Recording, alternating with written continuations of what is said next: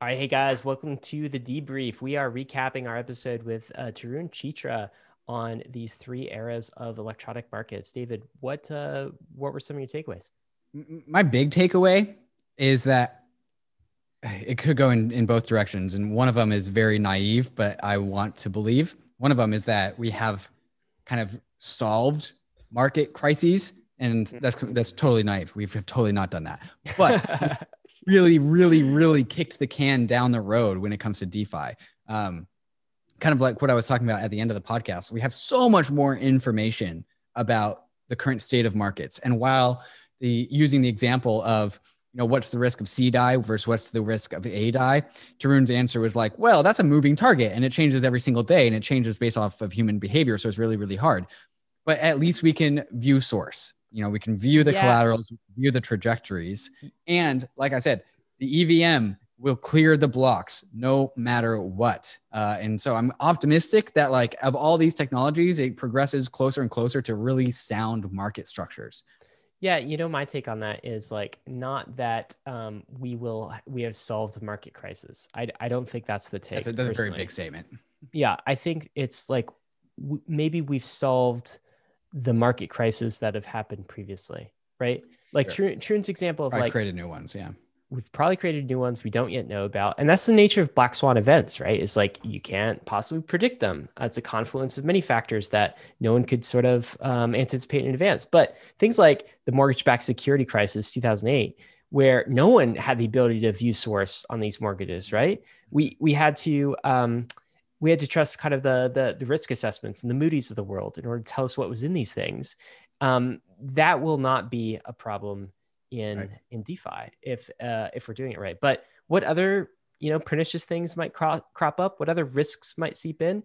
You know, uh, Tarun is talking about the the composability element of that. Mm-hmm. This mm-hmm. all you know provides some risk, and right. it is true, David. Like we don't really like when often I look at yield farms, right? And you see you see the returns.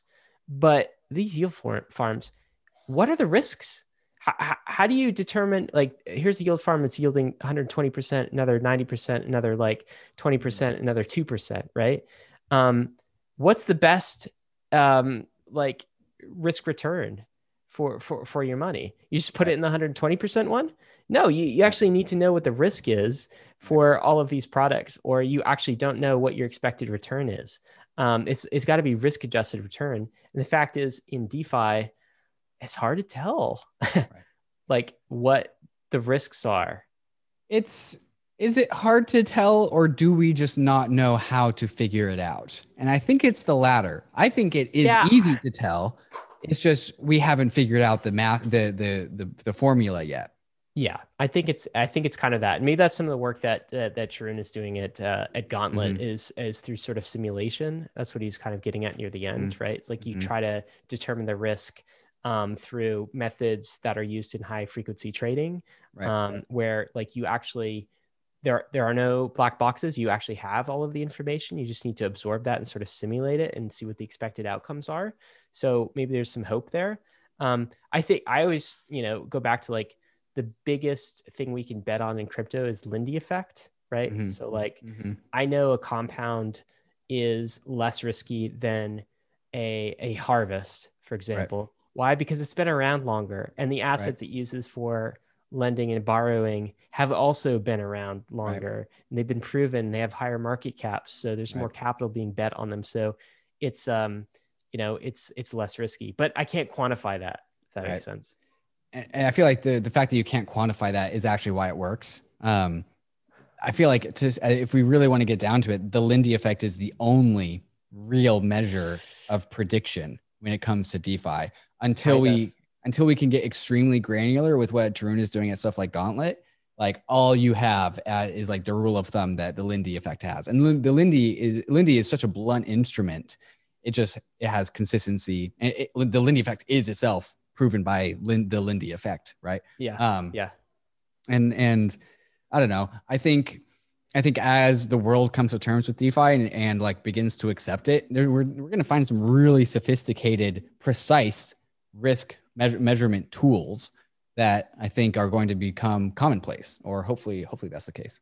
Yeah. What was your take on this? Like regulators coming in and there, there's a crisis, then regulators come in and kind of crash the party, right? Right. Um, so again, we've had issues and crises and, and like, maybe not crisis is the right word, but we've definitely had price decreases that would like um, freak out anybody in traditional finance, right? Mm-hmm. Um, absolutely have them running for the door. And we've had that in crypto, but it's been in a niche of pioneers, very, very um, like risk on investors. Mm-hmm. So it hasn't really bled out into the traditional world. But as crypto gets larger, like institutions are coming, institutions are investing, endowments are investing, mm-hmm. pension funds are investing. This starts right. to seep out into um, into mainstream a bit more. If we have a crisis, does do the regulators come in and, and start to fix things for right. us? And do we get right. some of the negative effects of that fixing, where you get consolidation, you know, exchange rules that don't make sense, bizarre market structures as a result? Um, like, uh, you know, gate gatekeeping on innovation, all of these things. That's a worry I have. What are your thoughts? Yeah, the the the, the law that the S E C uh, put, I can't remember the acronym now, where the S E C just said that you must provide the most optimum price. That's that seems like that's a story that I want to go into a little bit more, because it seems like such an anomaly. Like, there he didn't really like offer why? any sort. Why why, did, why the that? hell did they do that? Right? I don't know. Like. Somebody must have asked them to. So somebody had like a bright idea, and and then somebody executed on on the rule, and all of a sudden it's a rule that ch- completely changed the face of the earth forever. Um, I don't think that that is going to really be a threat to DeFi, largely because like if something in DeFi upsets the S E C, it doesn't matter, because like the DeFi is a global phenomenon. The S E C can't regulate Uniswap, and even if it could, it, the S E C of regulating Uniswap would impact people that are outside of the jurisdiction of the S E C. Maybe they go ahead and, and try and attempt anyways, you know, maybe they try and they, maybe they don't care that, you know, these DeFi apps are used by people outside of their governance domain, right? Outside of the U S, maybe they, maybe they just go for it anyways, but to some degree, like it's a global world and it's not really anyone's responsibility to re- uh, regulate DeFi. It's not, there's no three letter agency from any country or nation state that's actually responsible for specifically DeFi native apps. And that's really the difference between the, the whole phase two point five era of things, which is like Robinhood, centralized exchanges, like those can be regulated. Those are domiciled in the, in specific areas. But I kind of think that like DeFi apps and, and re- really the best DeFi apps will kind of be immune from any sort of just, you know, harebrained regulation that somebody thinks is a good idea and therefore they go implement it. I hope so. That's definitely my hope. Although there could be some jurisdictions that try to implement those things, you right. know, and uh, mess things up for for a while. Um, but yeah, we'll we'll see. Maybe a podcast with Jake Travinsky sometime soon would be mm-hmm. good too. But you know, the other thing this whole this timeline impressed upon me is like, oh my God, look how far we've come, right? right. From this era of like pit traders just shouting out orders, right? That's a liquidity pool. Mm-hmm. And and you had one in uh, New York City, you had one in Philadelphia and one in Chicago, mm-hmm. and they were all localized. Right. And like it was a stock exchange relegated to companies in your region. Like, right. and the, the massive amount of change in each of these eras and in progress really for more. In a short amount of time, thirty years. thirty years and better, better capital coordination. Um, it just impressed upon me that like for all of the complaints that we might have with the financial system, and there are many, mm-hmm. with crypto and DeFi, we're also kind of, and the internet, we're also living in like this golden era of, you know, finance. Mm-hmm. Uh, like it's such mm-hmm. an empowering era to be an individual, to be an investor, to be somebody on this, this self-sovereign money journey. And um, it's all happened in a short amount of time. And like humanity has progressed through these through these phases super quickly. I mean, the mm-hmm. nineteen seventies weren't that long ago, right? right? And it was still completely analog. Yeah, I wonder if we look back on the twenties and the growth of DeFi and consider this like the gro- the golden age of finance. And maybe there's some sort of um, t- uh, time bias. There's a word for that um, that's escaping me, but just the fact that I'm living in it, maybe of, of course I think it's the golden age ages because I'm living in it. But point is, um, like the internet, when it infiltrated the market, infiltrated the markets, changed everything. But it wasn't even, it was the beginning of the story, not not close to where we are now, which I kind of think is like the, really the DeFi is, and, and crypto at large is a very important component of the internet itself. It's a part of the internet. It's a part of the internet ecosystem. And now it's finance, right? And so I don't really feel like the internet has really infiltrated the financial world as much as it has when once DeFi and crypto got there, right? Like that is the true infiltration. Uh, and so maybe our, we are finally finally uh, witnessing the true power of the internet as it comes to change changing financial markets. And really, we we know the story of software eating the world. And when I see when I see Tarun telling me the story of pit traders who who are the liquidity pools versus an actual liquidity pool as we know it, as in a Uniswap L P position, like. What is what is really the golden age here? Like to me, it's like, oh yeah, it's still all the cool stuff going on in DeFi. And importantly, uh, the story post, you know, phase one, wave one, the post, you know, the pit traders was a story of just like churn and centralization and decentralization and, you know, just churn, just a lot of change. Whereas where it is now, which is where what it should be, in my opinion, which is the the markets are robots and the participants are internet users. Like to me, that that's the big difference from the previous phases, that if, where like all of all of this infrastructure are now just smart contracts rather than companies or order flow or whatever. Um, and so the golden age of, of finance, I think, is really when we get robots involved much more than they ever have been. Did yeah, that make sense? Yeah, it did. It did. Yeah, it's like it's interesting his perspective when when you. Uh, I think both you and I asked this question. Uh, in different ways, was at the root was the same question. We were trying to get Tarun to, to comment on how like this third era is co- a completely different than the two other eras because right. It's this parallel, entirely new financial system. Mm-hmm. And he went back both times and he said, well, it's kind of similar to the first era. Don't forget right. that was uh, completely new as well. And like, I partially agree with that take um, given his description, but I also disagree because like, crypto goes even deeper than a redesign of financial products and a digitization of financial products. It actually goes deeper into like a redesign of the underlying denominator money system too, mm. right? This is this is like the replacement of uh, a Bitcoin or an Ethereum um, for like reserve currency status in this economy versus like the U S dollar. And I don't know, I would have wanted to, if we had a bit more time or been on that side quest, actually gotten Tarun's thoughts, because I don't know if he he agrees with that thesis, if he's mm-hmm. maybe here for the uh, the financial innovation right. and right. or technology, or if he right. actually believes that this is a disruption to the underlying monetary system as well. Um, but that to me, that that's a complete change. Like that didn't happen in the eighties. That wasn't sure. happening in the nineties or two thousands in those fir- in those first era. This is something that is unique to crypto. Right, like crypto economics or cryptocurrency. One part is crypto technology. One part is currency money. This was definitely a crypto, crypto, or at least a technology side of things. Like crypto is a revolution in money and technology. Tarun really seems to be on the technology side of things. Yes, te- more, technology and like financial products side of things almost. You yeah, know? I, I I'll lump that into technology. That's what. It, yeah, that's I guess so. Is. Yeah, I guess so. It's just yeah. like, uh, but he did agree with this. Like, um, and I thought this was a really colorful line. Um. You know, each of these changes removed a layer of lawyers, is what he said, mm-hmm, mm-hmm. Uh, which is super cool. I mean, we've always known uh, we've always known that smart contracts are going to automate lawyers. Like that is what it's in the word, smart contract. Uh, and we always kind of consider, you know, bankers are really the big losers, or even the nation state are the big losers. When we say the nation state is the big losers, we're really talking about the legal system, right? Because what what does what is the nation state other than one massive legal system? And when we say that, what do we mean by the legal system? Because I used to get tripped up by this a little bit. Like people people talk about crypto um, replacing lawyers. Like now I see it, mm-hmm. but you know, uh, very cursory. If you say that to the a person on the street, they're like, "What are you yeah. talking about?" I thought, like, so I, I go commit murder, thing, right? And like Ethereum's gonna, you know, figure out.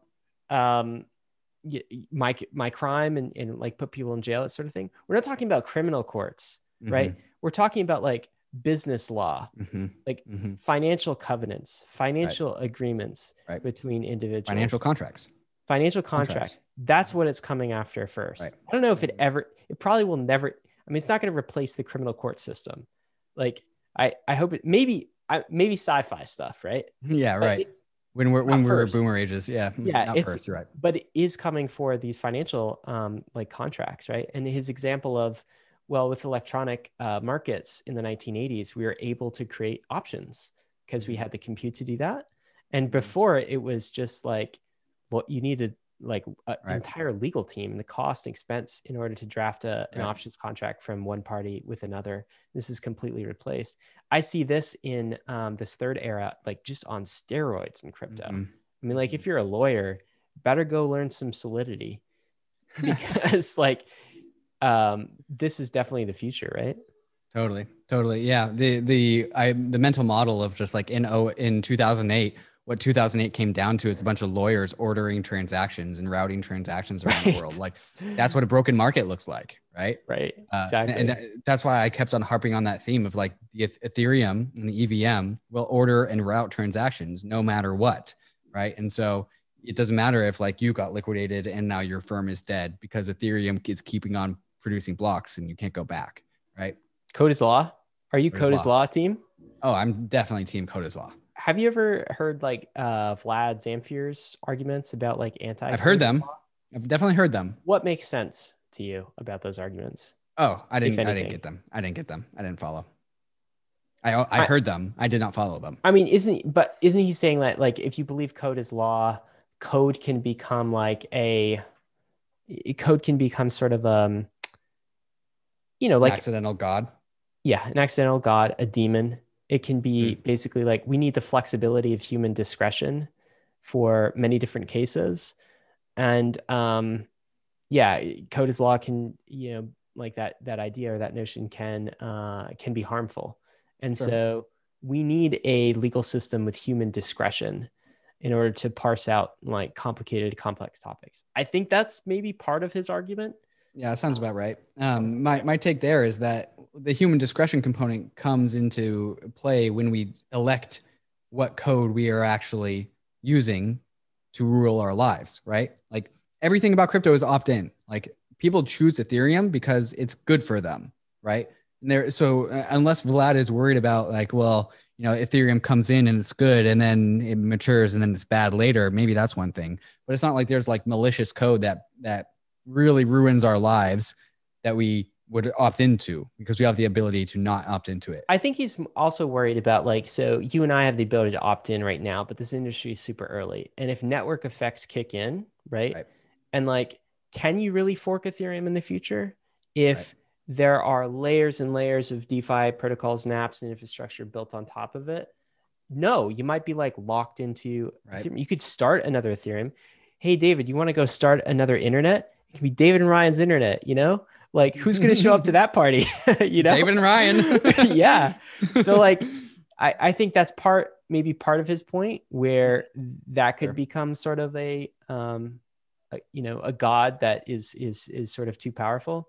I don't know. Um, anyway, I guess that's a segue. I guess that's that, that is a segue. That is a different, different rabbit hole. Different. People have, should have Vlad on sometime. People have, have said, "Hey, bring Vlad on." I'm like, as soon as I can understand his arguments. I'm happy to. All right. What else? What were your other takeaways? Uh, my other takeaways. Um, M E V. I'm talking about that. Financial crises are is going to happen. I, this is one another topic that I have in the back of my mind that's looming. Is that like there is going to become if DeFi does the thing that I expect it to, which is to become the dominant Earth's financial fabric that we all use, well, there's a financial crisis coming behind that fabric. There's a financial crisis behind that curtain. Um, what do you mean with how, traditional finance? No, no, no, with DeFi, like something, some black swan event. Once DeFi blankets the Earth, like there's all these unheard of risks that are, maybe we've solved all the previous risks of the legacy markets with, with you know, Ethereum, DeFi, the E V M. But what new risks do we have? Is this is, is this kind of opposite of your take at the beginning of this, where you're saying, "Hey, maybe yes. with, okay." yes, so you're flipping. Yes. You're going. Well, it goes both ways. I, I'm. I can be. I can argue for both sides. okay. So this is something that you are like worried about, um, as yeah. well from an well, existential perspective. Yeah, because he talks about like, well, here's you know electronic markets, uh, you know one point oh, and then here's the resulting financial crisis that happened. Here's electronic markets two point oh, and then here's the resulting financial crisis that happened. And maybe resulting is not the right word, but like it doesn't matter. Financial crises are on the are on the horizon. Yeah, yeah, I see that. Like at some level, when we say financial crisis, it's kind of hard for me to like imagine, because right. if we're just talking about like price drop, right. my God, we've been through ninety-five percent down price drop. I feel like stomach that, like right. yeah. what more do you have? But mm-hmm. if we're talking about a real worldwide financial crisis, like, you know, depression type stuff, right. you know, um, that's definitely crypto, not- yeah. Crypto would have to, it, it couldn't happen in the, in, in the twenty twenties, because crypto would need to like proliferate more and more and more. Yeah, across the whole entire world. But like, there's there's room for that to happen. Like we can we can all, I could write a sci-fi novel like today, and you would be like, oh yeah, I could see that happening. Yeah, definitely, definitely. Uh, yeah, good conversation. Um, I want to find out more about what Tarun's doing with Gauntlet. Um, mm-hmm. I think I need mm-hmm. to look into that a bit more, because, right. um, yeah, it's it sounds like it sounds like they do, he does a lot of like mechanism design right. for new protocols that uh that are being deployed to you, and like figuring out the risk parameters of that. Um totally. Like economic really modeling, right? Really complicated stuff that I probably wouldn't be able to understand only at a high level. I'd also be interested, have you ever heard his story? Like, how did he get into this? Because he comes from a right. you know, quant um comes from the wave two world. High speed trading. He comes very from uh like the smart people in the wave two world, and how he got into crypto. Right. So yeah. curious about that. Yeah, there, there's definitely a story there. Um, All right. We'll have to have some unanswered questions. Unanswered questions. All right, man. Anything else? Nothing for me. Guys, that has been The Debrief. Thanks for hanging with us.